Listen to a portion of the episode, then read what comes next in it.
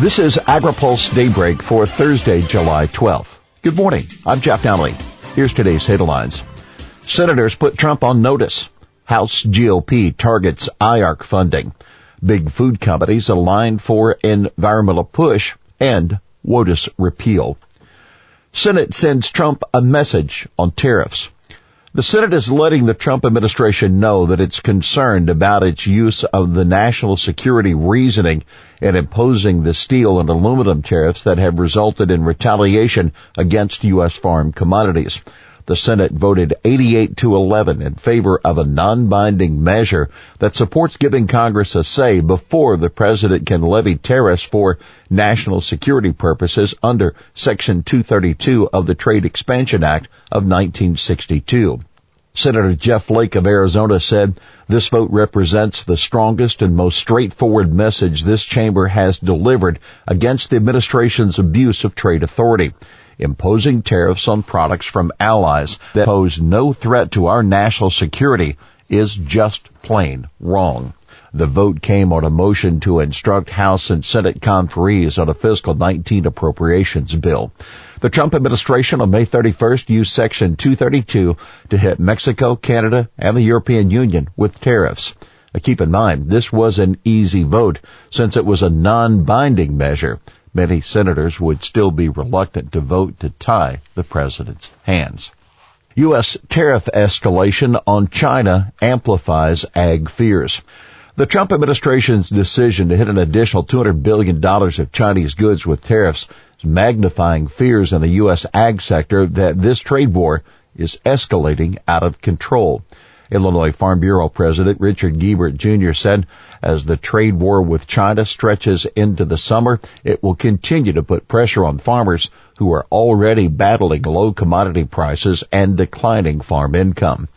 When the U.S. slapped tariffs on $34 billion worth of Chinese goods last Friday, China was quick to retaliate with a 25% tariff on U.S. soybeans, corn, wheat, sorghum, and many other commodities.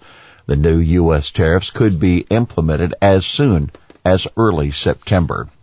Lawmakers seek to defund IARC a provision that House Republicans inserted in the fiscal 19 appropriations bill could cut U.S. funding to the International Agency for Research on Cancer following its controversial finding that the herbicide glyphosate is a probable carcinogen.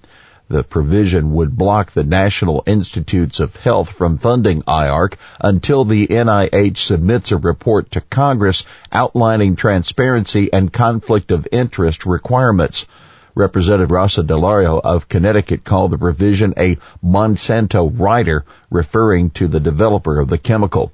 By blocking NIH from funding the IARC research, it appears Republicans are shilling for Monsanto, DeLauro said. Critics of the IARC review process say it's antiquated and that the agency used data that supported its conclusion on glyphosate while ignoring other data that didn't. NIH and the Centers for Disease Control and Prevention provide about $6 million of IARC's approximately $54 million annual budget. House provision is likely to run into opposition from Senate Democrat negotiators with lawmakers write a final version of the spending bill. Major food companies forming policy alliance. Some of the nation's biggest food brands are joining forces to push for changes to nutrition labels and put more emphasis on addressing environmental concerns, including climate change.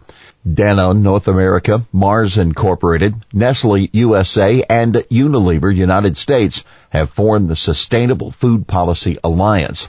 The alliance plans to advocate for progress in public policies that shape what people eat and how it impacts their health, communities, and the planet, according to a release.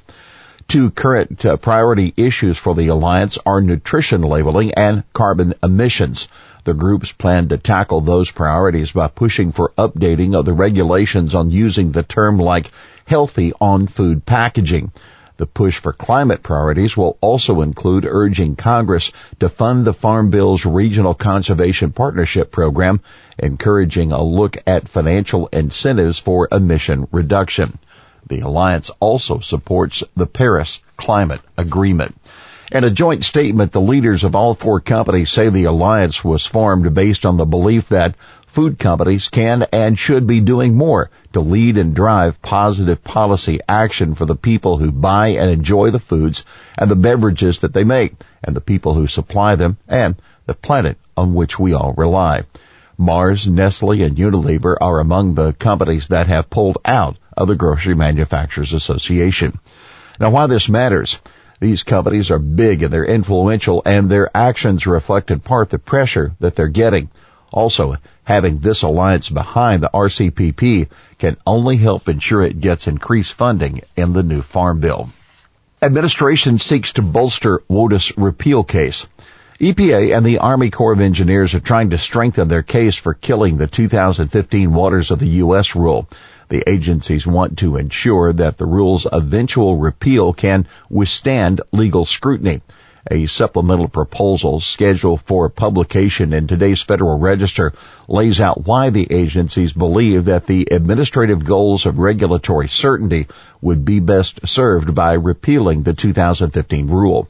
One reason is that the 2015 rule is subject to numerous lawsuits which could result in the rule being vacated by the courts. Another is that, they say, the interpretation of Justice Anthony Kennedy's significant nexus standard in the 2015 rule exceeded the agency's authority under the Clean Water Act. Environmental attorney Mark Ryan, who worked on the rule at EPA and now practices in Washington state, said in a blog post that it is clear that the agencies are working hard to discredit nearly every aspect of the 2015 rulemaking by questioning the legal rationale for significant nexus, the science used to support the decision making, the estimates on the potential increase in jurisdictional determinations, and all other foundations of that rulemaking.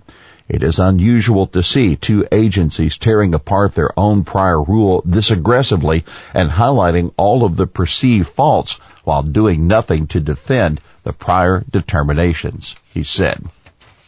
New label out for food grown by veteran farmers. Homegrown by Heroes, a program that promotes foods produced by veterans, unveiled its new logo on Capitol Hill yesterday. The Farmer Veteran Coalition coordinates the program and Farm Credit sponsors it. If this label could help the smaller farmers knowing that they're going to have something out there that's going to help open doors for them and help them be able to farm, that's very personal to me. That Tammy Darbyshire, a farmer veteran from Kansas, said in an event at the Senate Agriculture Committee hearing room. Well, that's Daybreak for this Thursday, July 12th. AgriPulse Daybreak is brought to you by Watkinson Miller and by Dairy Management Incorporated. For the latest news out of Washington, D.C., visit agripulse.com. For AgriPulse Daybreak, I'm Jeff Nalley.